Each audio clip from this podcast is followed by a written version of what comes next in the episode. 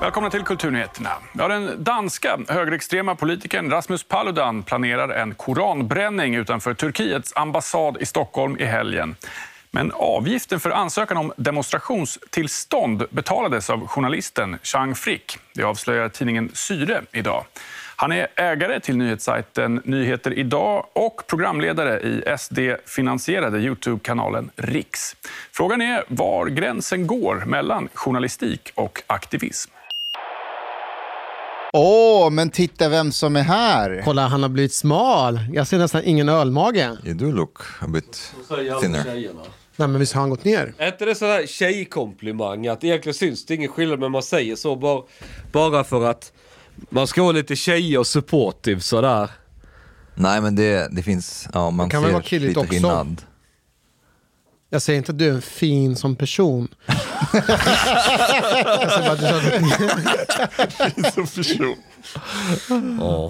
Du, Chang, precis nu så gick Erdogan ut och sa att Sverige kommer inte få hjälp eller något stöd från Turkiet i sin NATO-ansökan. Är det sant? Och jag håller dig personligen ansvarig för det här.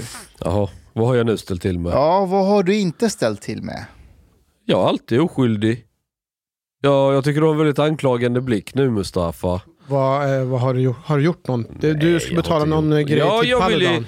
Ja, jag har inte läst Bibeln om den stackars fattiga samariten. Man ska hjälpa sina medmänniskor. Ja. Och eftersom jag är en djupt troende muslim så är det viktigt för mig att hjälpa människor som, om det bidrar med lite slant, om de vill liksom ha en demonstration eller om det är någonting annat så här. Man får ju liksom hjälpa sina medmänniskor i samhället. Hade du hjälpt honom om man inte hade haft råd med köttbullar? Vad sa du? Om man hade inte haft råd med köttbullar, hade du hjälpt honom då? Alltså köttbullar är ju inte halal, och jag som djupt troende muslim kan ju liksom inte bidra till att någon skulle hemska tanke äta griskött. Det går ju inte. If they were holy köttbullar.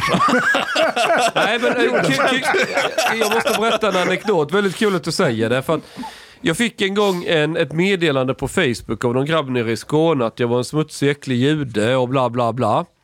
Och då var det ju någon sån här kille som hängt i de här riktiga nazi-gäng. Alltså de som är nazister på riktigt. Inte de som media kallar nazister utan de riktiga nazisterna. Och så här riktigt så där, du vet. Vad fan är den där människan? Vad skriver han till? Men han verkar ha lite psykiska bekymmer och lite jobbigt privat. Liksom ingen riktig bostad eller något. Och sen var det någon helt annan... Ah, Nazi is not going good for him. Okej, continue. Nej, vem kunde ana? Men så var det en helt annan grupp då än... Grupp för raggare, du vet, folk som gillar gamla raggarbilar, amerikanska bilar och så här. Då skriver han där, undrar om någon kan swisha 22 kronor för han ska ner till Lidl och köpa ett litet paket med köttbullar, eller tror jag det var. Och en liten sån här så han kan koka makaroner. Och det skulle precis kosta 22 eller 26 kronor eller något sånt. Och undrar om de kunde swisha. Alla bara, vad fan, är det här någon tiggarklubb? Vad gör du ens här? Det här är en grupp om liksom, du vet, raggarbil. Och jag tyckte synd om honom så jag swishade de här pengarna. Och skrev, får du lite bidrag från juden och en glad gubbe. Så fick jag en swish. Sen har han hört av sig senare, alltså går några månader. Sen har han utan pengar igen och behöver 30-40 kronor. Då hör han av sig till mig och undrar om jag kan swisha. Jag undrar om antisemitismen ökar hos honom eller om man får mer sympati för judar när du gör så. Jag vet inte, men jag kan ju tycka... Jag vet ju inte... This was not the Nazi.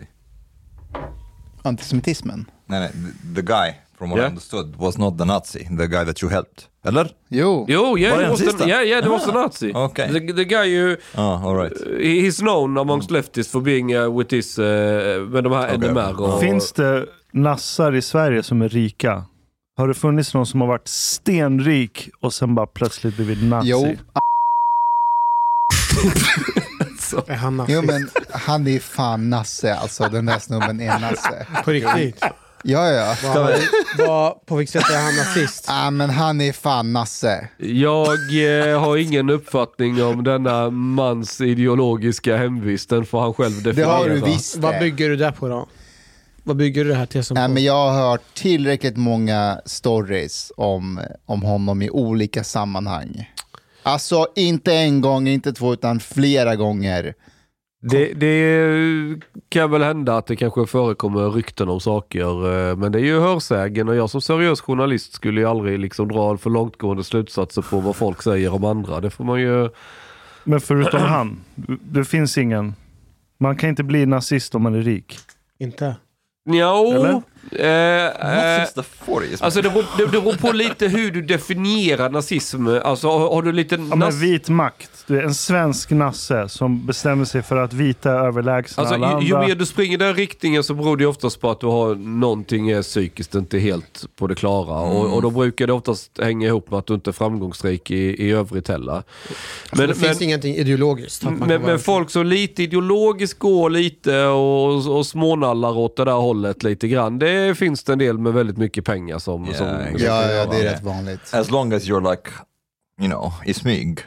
Om man har pengar så kan man flirta med det. Många har ju anklagat men det var ju en sån... Han är ju jätterik. Men du, Chang, om vi återgår tillbaka till det som Mustafa pratade om, det här med Paludan och Erdogan-grejen.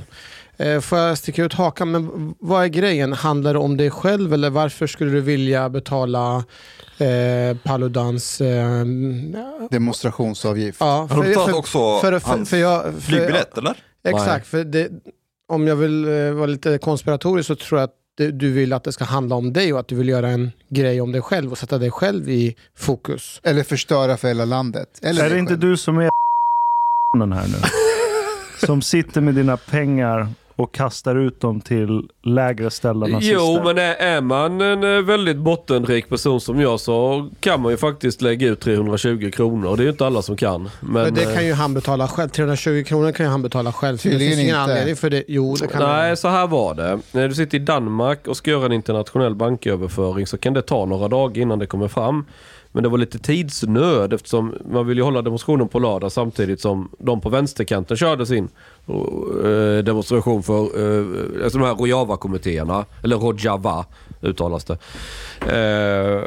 Och skulle han betala från Danmark så vet man ju inte om han hade hunnit få sitt demonstrationstillstånd. För pengarna kom in först på fredag. Då är det ju, du vet, bara några timmar handläggning där och han ska få sitt beslut.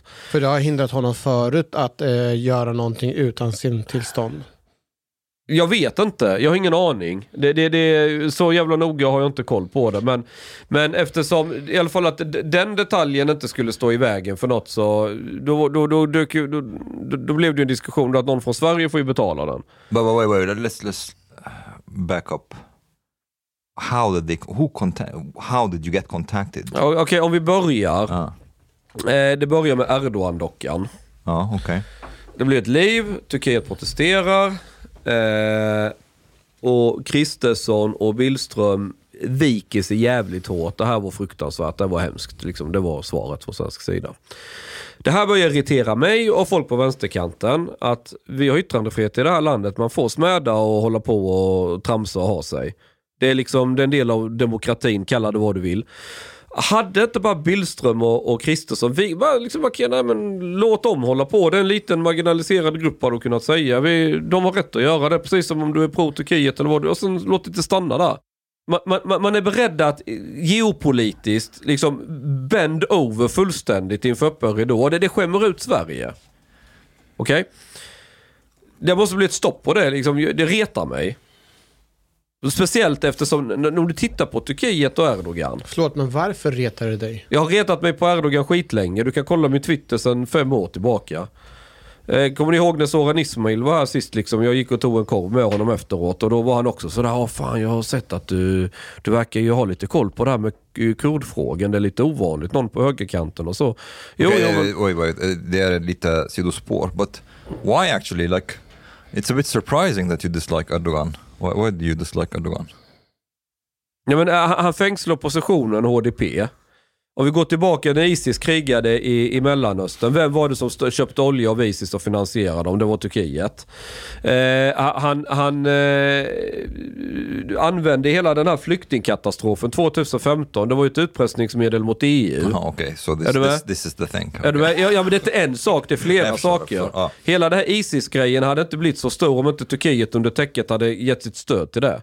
För att det gynnade kurderna, eller turkarnas intressen, jag klämmer åt kurderna. Men samtidigt fick vi terrorism på halsen i hela fucking Europa. Hela flyktingkatastrofen. Och då hade, du vet, han pressade Tyskland och Merkel. Och nu ska vi sitta och förhandla med honom.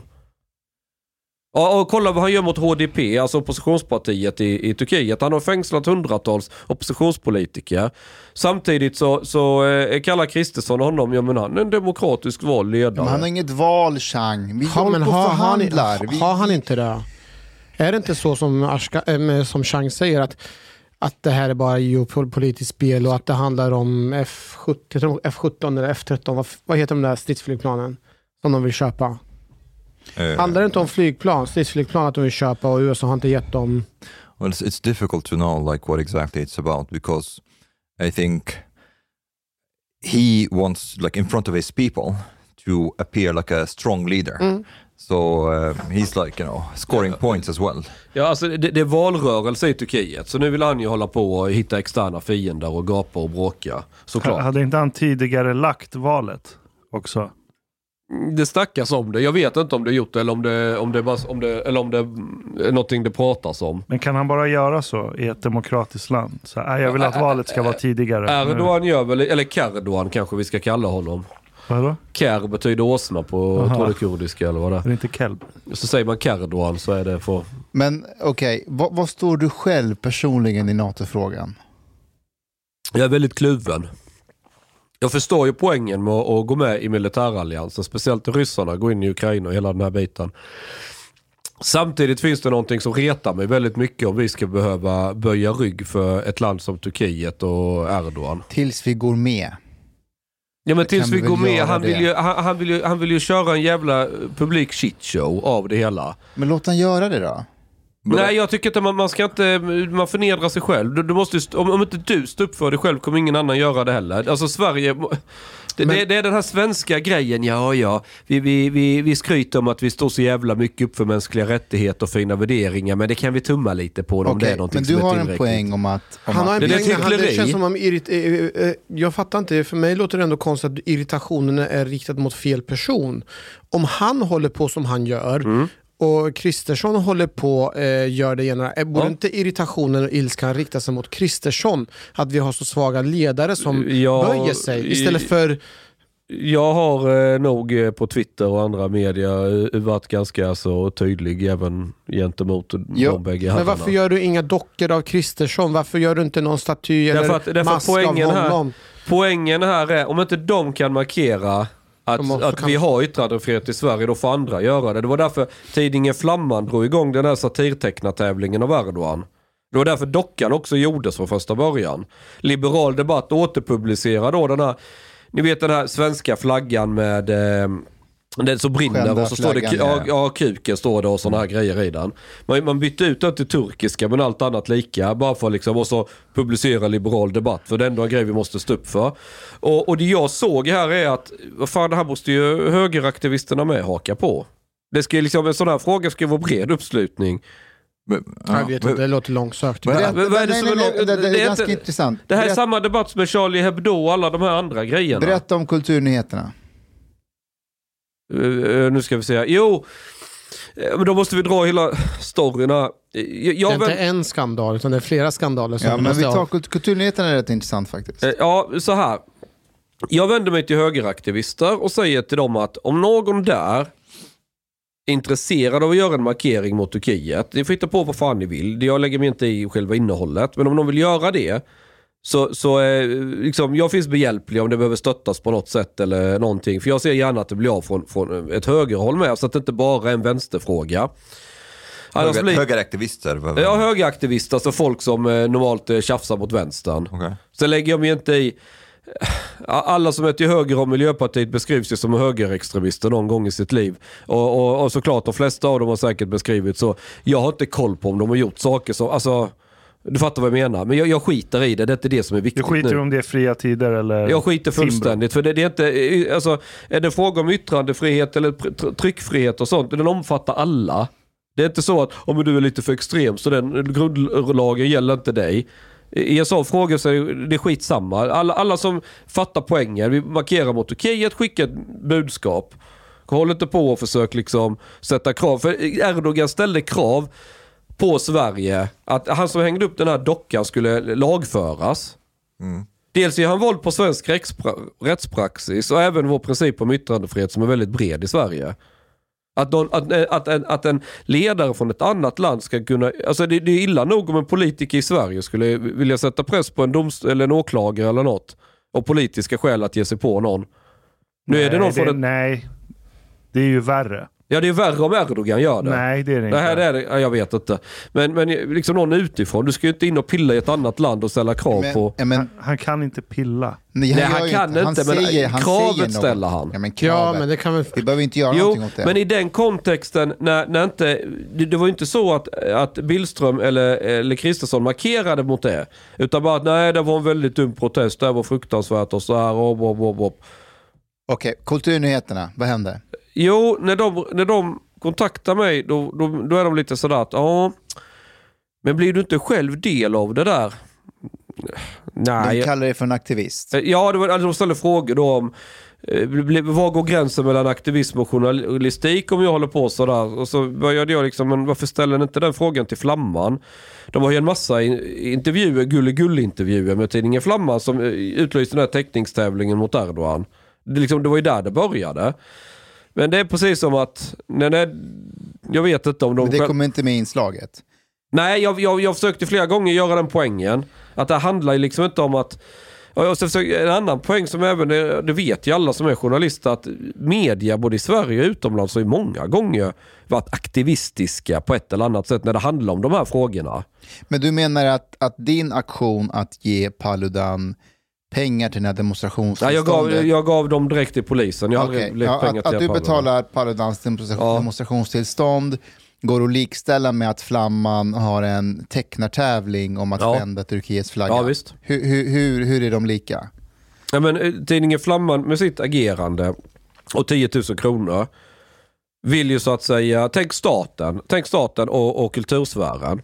Staten sponsrar kultursfären men som samtidigt håller armlängds avstånd. Vi lägger oss inte i exakt vad ni gör, men gör ni någonting som vi ser som främjar kulturen så kan ni få bidrag. Är du med? Det är ungefär så Flamman gör. De går ut och säger vill alla folk teckna, nu är det viktigt att vi visar att här får man yttrandefrihet och skoja om Erdogan eller vad man vill. Så en tävling och göra nidbilder av Erdogan. Och nu får 10 000 i potten. Men det är inte så att Flamman in och styr tecknaren. Så vill vi att du ska rita. Gör näsan på det sättet och skriv det här i teckningen. Utan det är fritt, det får de göra. Det är samma hållning jag har här att...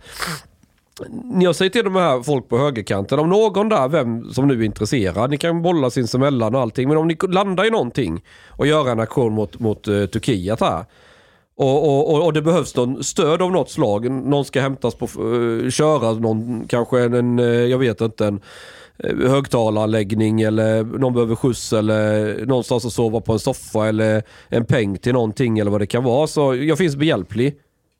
Jag stödjer sådana uttryck från högerkanten precis som Flamman gör det från vänsterkanten och så vidare och så vidare.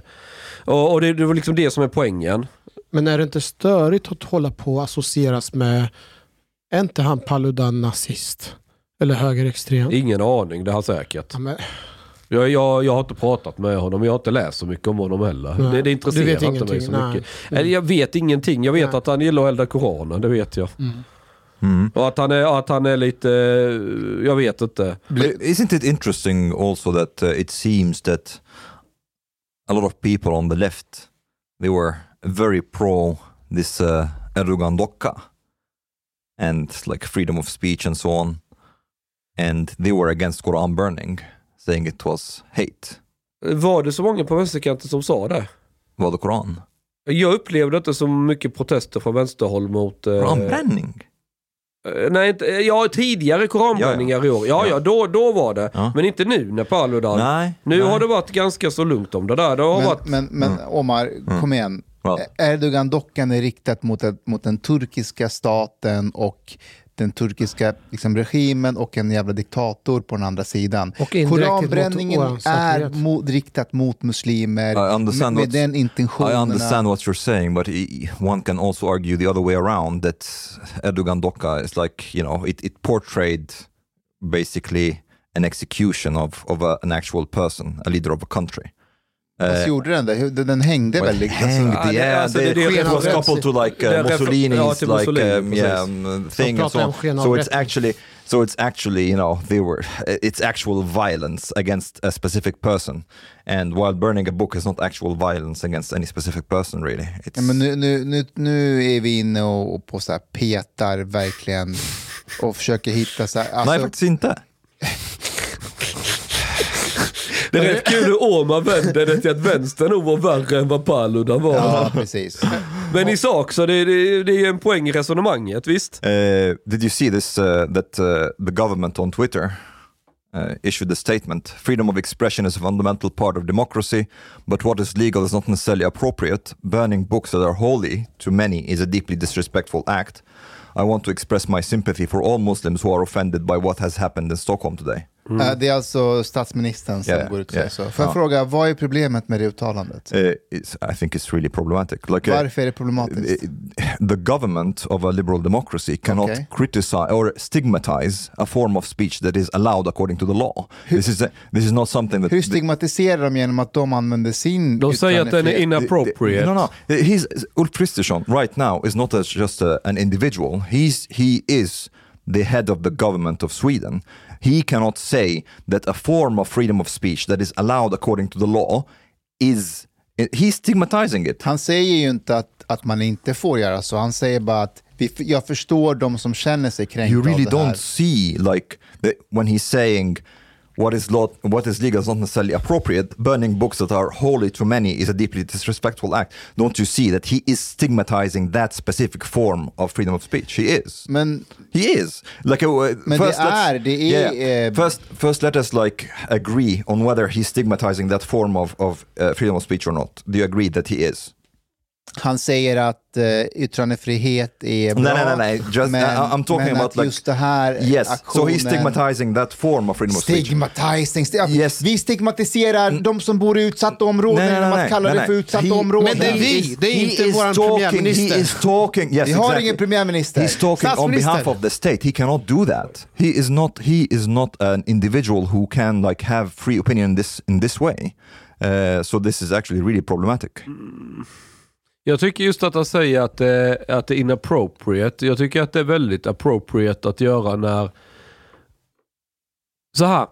Poängen handlar om att Turkiet vill att vi ska inskränka de tryckfrihet, pressfrihet eller yttrandefrihet. Alltså de hänger ihop, de här friheterna. Det är liksom, de är inte isolerade från varandra. Och det man gör i det läget är ju att använda det maximalt tillbaka. Får göra sin poäng. Det är då det är appropriate att göra det. Han säger inte inappropriate i och för sig.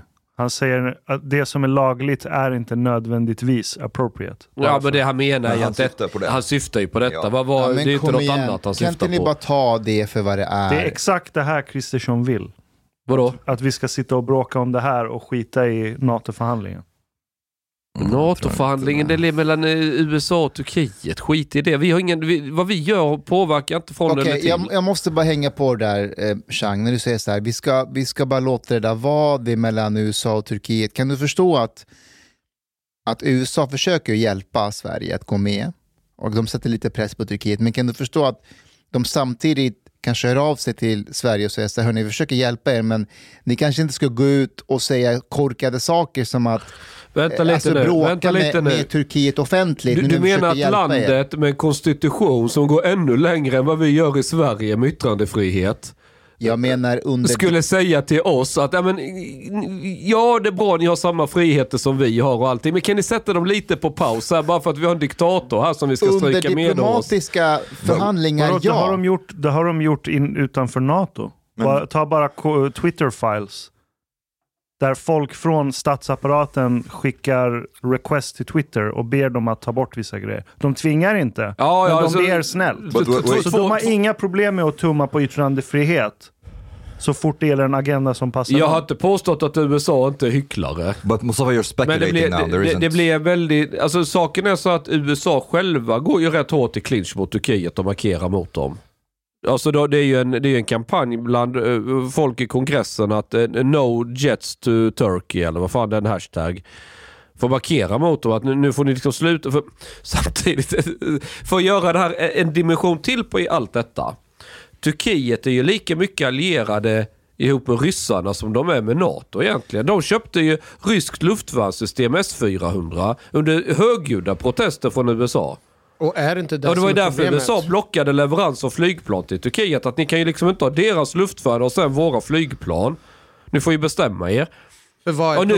Och nu använder Turkiet svensk NATO-ansökan som ett utpressningsmedel för att få... Alltså, de ska ha kakan och äta den samtidigt. Och vad är vi för några jävla ynkrygg om vi låter Erdogan spela det spelet utan att säga ifrån? Det är en internationell kukmätartävling. Det är vad det handlar om. Och vi har fan inte längst kuk där. Nej, men jag försöker runka upp stridskuken här lite. Sverige behöver inte vara den med minst snopp i gänget. I have to say that I was pro-joining NATO. But right now I'm a bit conflicted on the whole matter because det funkar. On one side, det börjar ge effekt nu. On one side, one can be pragmatic and think like this, you know. Okay, let's suck Erdogan's dick until he ejaculates NATO. And then after that, when we're in, we can't be kicked out, you know. Exactly. We can't just like fuck him then. So that's one side, but the other side is also like, I don't know, it's like it doesn't seem to really good to be like, you know, Erdogan's bitch. Ja, det här är din problematiska hederskultursida som pratar nu. I think a lot of people even Swedes, a lot of Swedes find it problematic that we are behaving the way that we're behaving towards Erdogan. Alltså, en svensk tiger. Mustafa. Mustafa. But just wait. On the other hand, now I'm starting to see the point of some people who were criticizing joining the NATO, an alliance that also has a country like Turkey. I don't know. It's like, what if they just like get fucking involved in some war or something? Will we like be dragged if we get attacked? We could get dragged into this. I don't know if I want him, if I want to be in alliance with this guy. Jag har landat där också. Och jag känner mig som en altarpojke som överväger att ligga med prästen för att få lite mer status i kongregationen. Alltså, så här, en sak man måste fatta med NATO, det är att vi har redan fått försvarsgarantier från Storbritannien, jag tror USA också, och hela den där grejen. Och det är de vi är ute efter med NATO-medlemskap. Det är ju att storebror USA ska kunna komma och rycka in om ryssen är dum. That's also another side, because men right de garantierna now, så vitt jag känner till har vi redan fått. Ja, so right now, riktig garanti då? Om det är så här jag har inte sett exakt i detalj. Det är på premissen att vi joinar NATO. Ja, för att jag tänker vi har skickat in ansökan. Sen om turkarna bråkar så betyder ju inte det att under det fönstret så vi skickat in ansökan men Turkiet fortfarande inte ratificerat det. Att ryssarna skulle ge sig på oss, vilket är en djävulsk högoddsare att det skulle ske. Men säg att det skulle ske. Skulle USA då bara sitta på mattan och inte stödja oss? De har ju gått in och hjälpt Ukraina hur jävla mycket som helst. Varför skulle de inte göra det med oss? This is also what I've been thinking about. First, Russia has been performing very poorly in the war. So it's not like the beast that everybody was like scared of before, and if you like Chang is saying, like all the help that Ukraine has gotten from the West, imagine if that war is like on their doorstep, they will not really. Dessutom vi är med i EU också. Det skulle få en helt annan politisk dimension. Like a bit strange that if they, så att det är lite, alltså jag ser det som, alltså, och så här, har vi kommit så långt att ryssarna börjar ge sig på Sverige. Alltså, då är vi i en situation där vi har ett tredje världskrig. Alltså, då har det gått jävligt långt. Jo, men, då har de redan kört över Baltikum som redan är NATO-länder för att de ska ta sig vidare mot oss. Okay, but also on the other hand, one can think of the very long term. You don't know how geopolitics will change in the long term. Då, i det perspektivet skulle jag säga då vet du fan om det inte är bättre att Sverige håller sig neutralt. För du kan inte förutse framtiden. Jag misstänker att du har större handlingsfrihet utanför NATO och göra de allianser du vill göra. För när du går in i en sån klubb, då följer du liksom med. Då är det under USAs geopolitiska paraply kan man säga. USA är ju största, the big dog i NATO. Turkiet är den big doggen i Europa. Men i totalt så är det ju USA. And imagine after all that, Trump wins again, he gets out of NATO. Precis, och så blev vi jänsam. Sitter vi kvar med Turkiet. Den hade ju varit en twist. Och sen Turkiet vill gera sig med ryssarna med.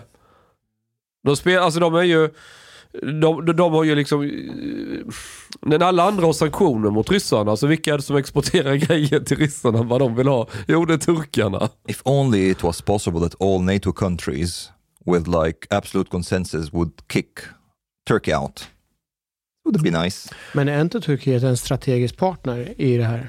Jo, de sitter ju på Bosporen kanal, eller där mellan, för att komma in i Svarta havet. De är strategiska, men partner, I don't know. Like alltså turkarna ser sitt...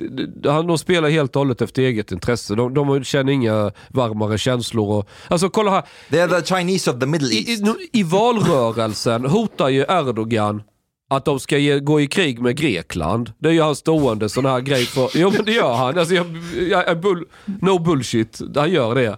Grekland också med i NATO. Alltså det är liksom, han pissar ju på allt. Är Danmark med i NATO? Ja, det är jag nästan säker på. Fan. Är väl, han är norrman. Aha. Det var sossarnas gamla partiledare. Han låter som dansk. Han låter som dansk. Han låter som en norrman.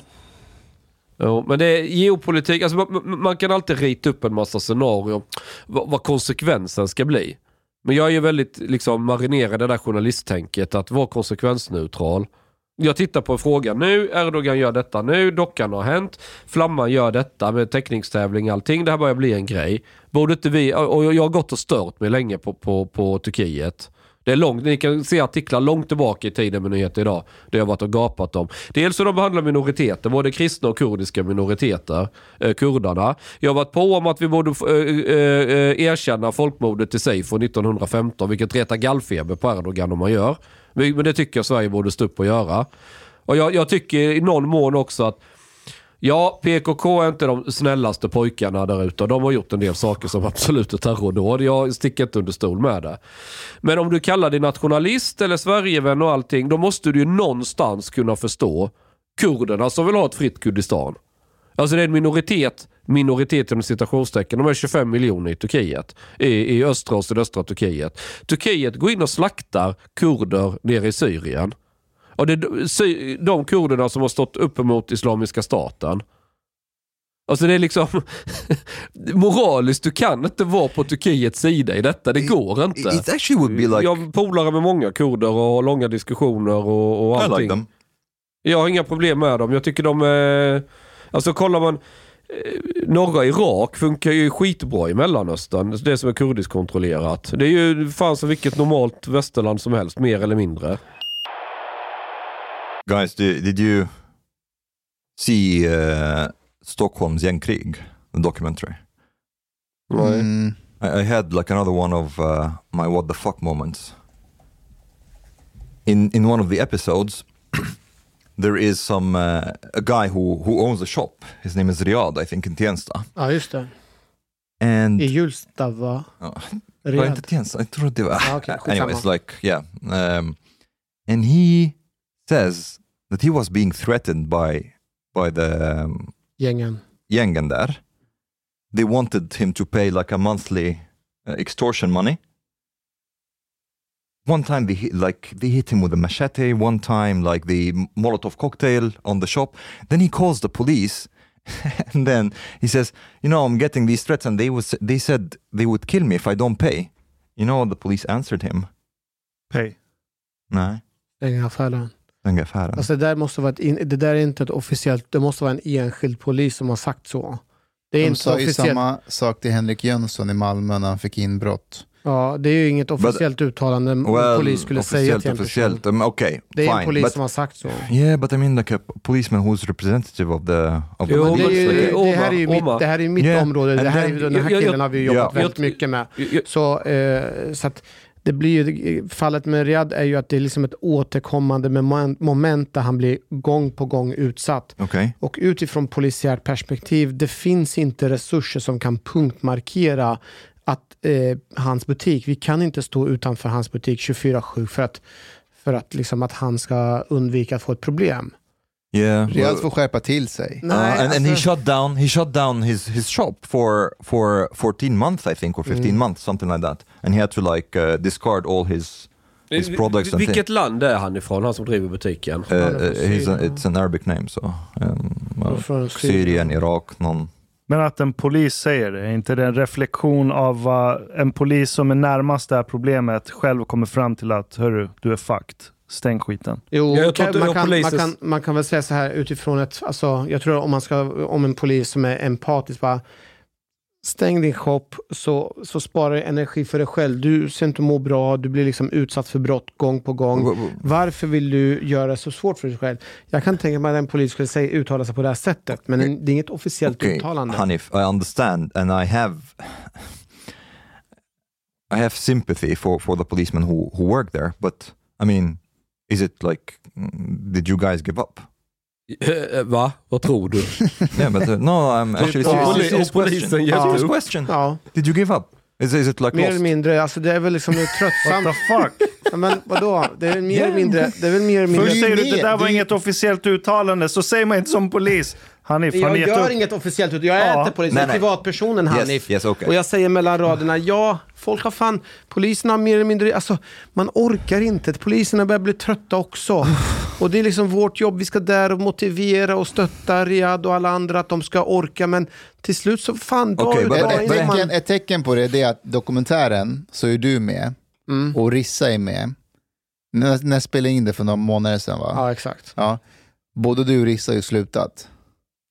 Vi har inte slutat. Nej, men Rissa är inte kvar. Så hon har väl gått kvar in som utredning eller vad? Nej, det tror jag inte. Så inte du att hon håller på med informationsinhämtning eller vad det var? Det gör man automatiskt som områdespolis. Man jobbar med informationsinhämtning och man kan jobba ut och inne. Hon har inte slutat. Men är hon ute? Ja, hon är ute och jobbar som områdespolis. Okej, och då blir vi snickare. Jag är snickare, ja. So the jag håller på med elen just nu. Tack för att du frågar hur det går med min bygga. Jävla fruntimmer. Vänta. I'm really trying to understand. Okay, your feeling is that the police has given up eller vad? Nej, men får bara sätta narrativet här. Okay. Så här, dag ut, alltså inte en månad, men under 2 års tid så återkommer uppdrag för det. Ja, och sen så är det Riyadhs butik igen. Han ringer och vill ha våran stöd. Kan ni åka förbi där och stötta honom? Jo, vi gör det. Och sen så åker vi förbi. Det är inte bara Riyadh som blir utsatt på samma sätt för utpressning, utan det är ju en rad många andra näringsidkare.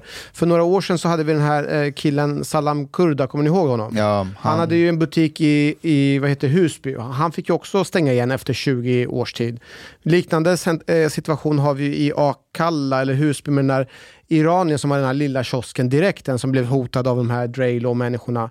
Gång på gång så blir de här utsatta. Och sen så är det dagligen, så lagstiftningen hänger inte med. Vi har ingen möjlighet att stå där och vakta honom. Och så vi får gå dit bara hej, muntra upp personen, kom igen, orka så här. Fan, ingen orkar längre. I Tunnelblå linjen så sen man vill om den. Det var realistic. Yeah. Men där hade de ju hela första säsongen är det en gubbe som de kommer att trakasserar och rånar. Och just han som är juda, va? Ja, precis. Och han får också antisemitiska grejer och sådär. Men och en av karaktärerna är ju polis som är henne som, han är ju farfar till henne eller morfar till henne eller någonting. De kan inte göra någonting. Nej, det går. But this is insane. And you know how Riyadh opened his shop again? Why? It's not like he waited it out or something. He said for 14 months and I'm going to open. No, he received a call from the police. You can open now again. The person who was threatening you has been killed. So the threat is eliminated because he was killed. Vad tycker du att man borde göra från polisens sida? Well, if you are saying, or the impression that I'm getting that the police basically is totally overwhelmed and they kind of have given up. What do you think the criminals are thinking if they understand well there is nothing they can do? Och det är så de gör, de väntar ut vid varje insats, vid given tillfälle så säger de så här, jag ser att ni har en insats nu, just nu pågår det en insats med det dödliga våldet. Hur länge kommer ni kunna hålla på med det här? Det är ju en insats, ni har tagit in resurser från övriga landet. låt oss säga 2 veckor, 3 veckor, max 4 veckor. Efter 4 veckor så lovar jag att eran budget är slut. Och då måste de här poliserna gå tillbaka för att de orkar inte, de har familj att ta hand om. Så att vi ger det här 1 månad, vi kan hålla ut. Vet du vad? Vi drar tillbaka, vi drar till Thailand. Vi drar till Thailand, festar 1 månad, sen kommer tillbaka och fortsätter våra aktiviteter. Och så här fortsätter det gång på gång. This seems to be quite a lucrative business. Okay, but do you think, like, when people who live in these areas, do you think that they will basically, de kommer inte våga vittna? Nej, det ser vi ju att det gör de inte. All right. So if everybody is like, in the specific case of Riyadh, or similar cases, what do you think would be needed so that these kids who are threatening him will be like, okay, can you identify these kids for me? And the police can go in and arrest them. What is needed? Det som vi skulle behöva ha i lite grann i det här som det var i den här iranien som hade en liten kiosk i Akalla. Han vart ju hotad av Drejlo och andra personer. I det ärendet så hade vi en jävligt offensiv åklagare. Det han gjorde var att han anhöll de här killarna. Och inte baserat på vittnesmål från delvis baserat från vittnesmålen från kioskägaren, men även med stödbevis runt omkring där vi hade personer som kom och vittnade om hur utpressning fungerar, gjorde de att den här Drejlo-killen, han blev ju fälld. Trots att det inte fanns några riktiga vittnesmål så blev han fälld på grund av andra omständigheter. Om vi skulle kunna ha mer såna offensiva åklagare som skulle kunna först anhålla och häkta de här personerna och fälla dem, då tror jag att det skulle kunna bli en förändring. Så vänta, verktygen som funkade i det här fallet fanns. Det var bara att det var en åklagare som faktiskt använde verktygen. Det var ett nytt sätt. Det är ett nytt sätt att jobba där man förlitar sig på expertisen från polisen, där polisen kom och sa att så här funkar det med subtila hot, så utövar man utpressning. Så även om målsägaren är det ärendet så att nej, den här killen hotade inte oss utan han är en vanlig kund, vi känner honom, han är schysst, han brukar ibland köra på krita, så kommer en polis och säger nej, det är inte alls så, utan det här är en kultur att de utpressar på det här sättet, då blev han fälld. Så det som saknas är att man skickar ut en pdf till alla åklagare och säger så här gör ni för att man behöver utpressare. Göra det. Nej, man behöver kanske i rättegången förlita sig mer på expertisen och att man kan luta sig på expertis. Jag skriver det i pdf-en. Inte pdf, för i verkligheten så är det inte en pdf-fil, utan det är ju en rättegång. Jo, måste någon komma dit. Min poäng är att det verkar som att det finns en tillvägagångssätt här. Ja. Varför används den inte?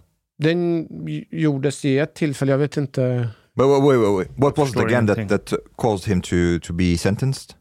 I det ärendet så var det polisen som kom dit och vittnade om hur kulturen fungerar i området. That's all what it's... Och månen och stjärnorna stod rätt också i himlen.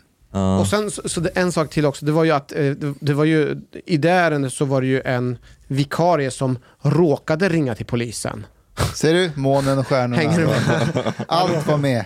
Så, men jag vet inte, det är fan. Kan man inte ha en insatsstyrka som bara åker runt i de här områdena och är på plats direkt så fort det kommer någon och håller på med utpressning?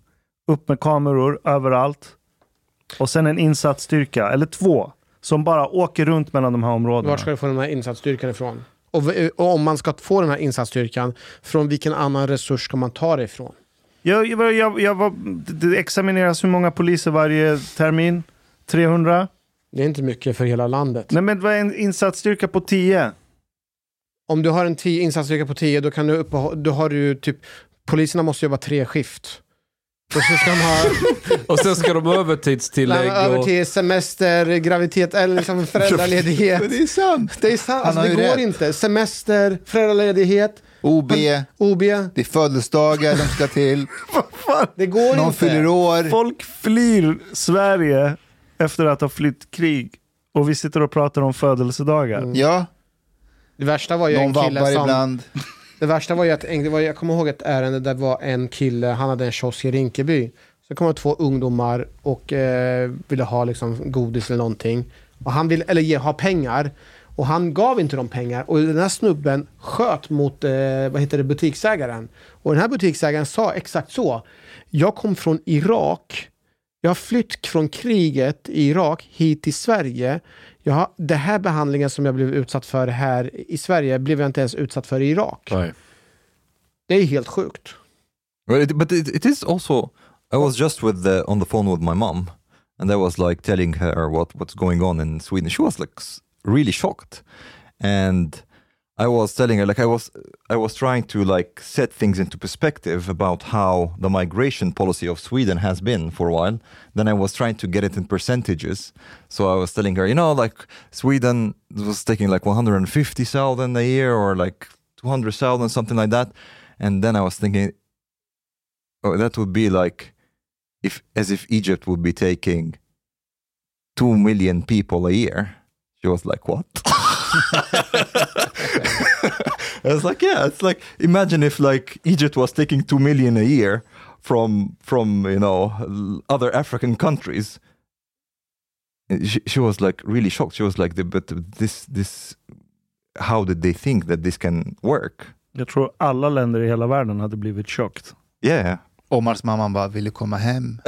Exactly. Vi kan betala en smugglare. And she was like, is it safe? I told her like the other day there was a shooting right next to the street next to us. She was like, what? I was like, actually no, it was 2 shootings. I helgen var det skjutning fan inte så långt från mig. Jag åkte förbi där häromdagen. Ja. Det var spärrar överallt. Det stod sån här, vad heter det? Forensics. Ja. Och höll på att jobba. But it's obvious that it's like spreading out a little bit. Vad vet vi om den här personen som blev dödad nu i Huvudsta som var fel person? Hade han inga kopplingar alls till? Alltså, frågar du mig så har jag zoomat ut. Jag var i Bauhaus och shoppade. Jag har checkat ut helt och hållet.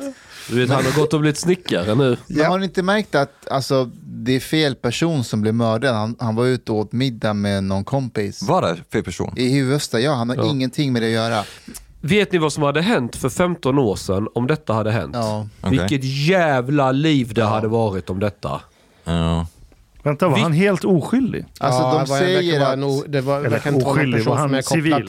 en 40-årig man. Mm. Och jag vet inte, 40-åringar... Det var ju en svensk som skulle ta ut pengar, och det var ett rånförsök som misslyckades och knivades ihjäl vid en uttagsautomat. Och dagen efter är det fortfarande blodspår på den här. Du ska trycka knapparna för att ta ut dina pengar. Pratar du om det här ärendet i Rissne? Ja, precis. Ja, just det. Det var en psykiskt sjuk person, ja. But it's the same thing in Gubbängen. The shooting, it was like at the wrong apartment. It was men de filmade sig själva. Vilka trappuppgång var det när de filmade? Var det inte Fruängen det var där? Har ni sjukt detta samtalet där? Ja, men det var Gubbängen, det var Fruängen, det var Solna, det var där. Men kommer ni ihåg samtalet med Micke, vad han sa? Han sa ju att om du är liksom en person, du måste hämnas och det behöver inte rimligtvis vara så att du hämnas mot rätt person, men du måste agera på något sätt för att inte visa dig svag. Och det är därför i vårt område det är jättemånga gånger som det är fel person som har blivit skjutna. De skiter fullständigt i vem de skjuter, bara att de agerar och visar att de har gjort någonting. I don't is it really that much? I think like trenden går åt det hållet. Yeah, but I think they had like the wrong apartment, like they didn't mean to like shoot at a 70-year-old pensioner. No, but they don't give a shit if they hit him either. Fast om det är samma hus. Så det var riktat mot hans dörr dock. Jo, men där de har skjutit fel i fel lägen i dörr, men det är samma... Kolla, kanske det. Utåt sett så visar sig att man har agerat. När man kastar in en handgranat i trappuppgången... När du kastar in en handgranat i trappuppgången... Vem som helst av grannarna kan komma förbi just när den smäller av och dö av det ju. Men det skiter man ju. Alltså det är ett mirakel att ingen dör av de här sprängningarna. Det har ju dött massor. Det var ju i Göteborg så hade de ju kastat handgranat åt fel lägenhet. Ja, det var en tjej som dog. En liten 6 eller 7-årig. Det var skottlossning i Nacka också. Där skott flög in i ett vardagsrum. En person blev blind. Ja, eller Adriana för den delen. Ja, visst. Men det är ändå, jag ska inte säga finmålare, men det är ändå relativt få jämfört med hur många jävla sprängdåd. Ja, men det är det jag menar. Att det är... Men det kommer, alltså, slår man ut detta över tid, vi sätter en tidsaxel 10 år, 15 år, och kollar trenden. Så det kommer ju bli fucking Mexico City eller alltså rena favela-fasonerna. Tänk, are... när din unge Omar är i tonåren, tänk vad det här landet kommer vara någonstans då. För honom kommer det vara normalt att växa upp där det är skjutningar mot... Ja, då får du flytta tillbaka till Egypten för att få någon normalitet istället. Du får bränna någon Koranen här i Sverige. Simulation. Ja, men ni vet, när jag hämtade mina ukrainska flyktingar där vid gränsen som jag tog upp till, så var det en kille som var från Kurdistan som är gift med en ukrainska och de var en unge ihop.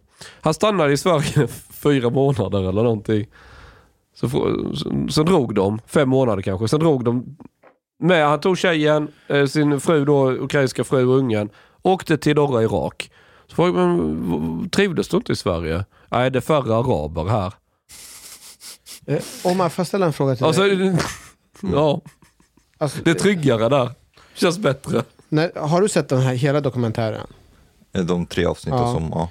Känner du att den här dokumentären har tillfört någonting? Har du fått ut någonting av den? Nej, det är samma premiss hela tiden. Ja. But also like the especially the third episode, they were like focusing so much on like socioekonomiska faktorer. Det är det jag menar. Det är ett måste. Jag har sett för många sådana dokumentärer, jag menar också utländska som kommer hit och gör. Då är det så här, det här är problemen. Vem gör det? De var ju oavligt öppna nu med Dödspatrullen, Shottas, berätta liksom stories som jag inte hade koll på. Det var intressant. Men de måste alltid intervjua. Varje gång de kommer till mammorna i de områdena, då stänger jag av. Ja, jag vet. För att mammorna... They think about how they're feeling, like they're hurting all the time. De går alltid till en förening där det är mammor. Och så varje mamma säger så här, varför heter det utsatta områden? Mm. Jag har aldrig fått en definition på vad utsatt område betyder. Och så, vi har inte fått X och Y från dem. Det är därför det har blivit så. Och Försäkringskassan lämnade området och polisen lämnade och bankomaten lämnade. Så därför har det blivit bankomaten så. Bankomaten lämnade området. Ja. Jag sprang därifrån. Jag bara, fuck this shit. Bankomaten Du styrningar. Det är utsatt område.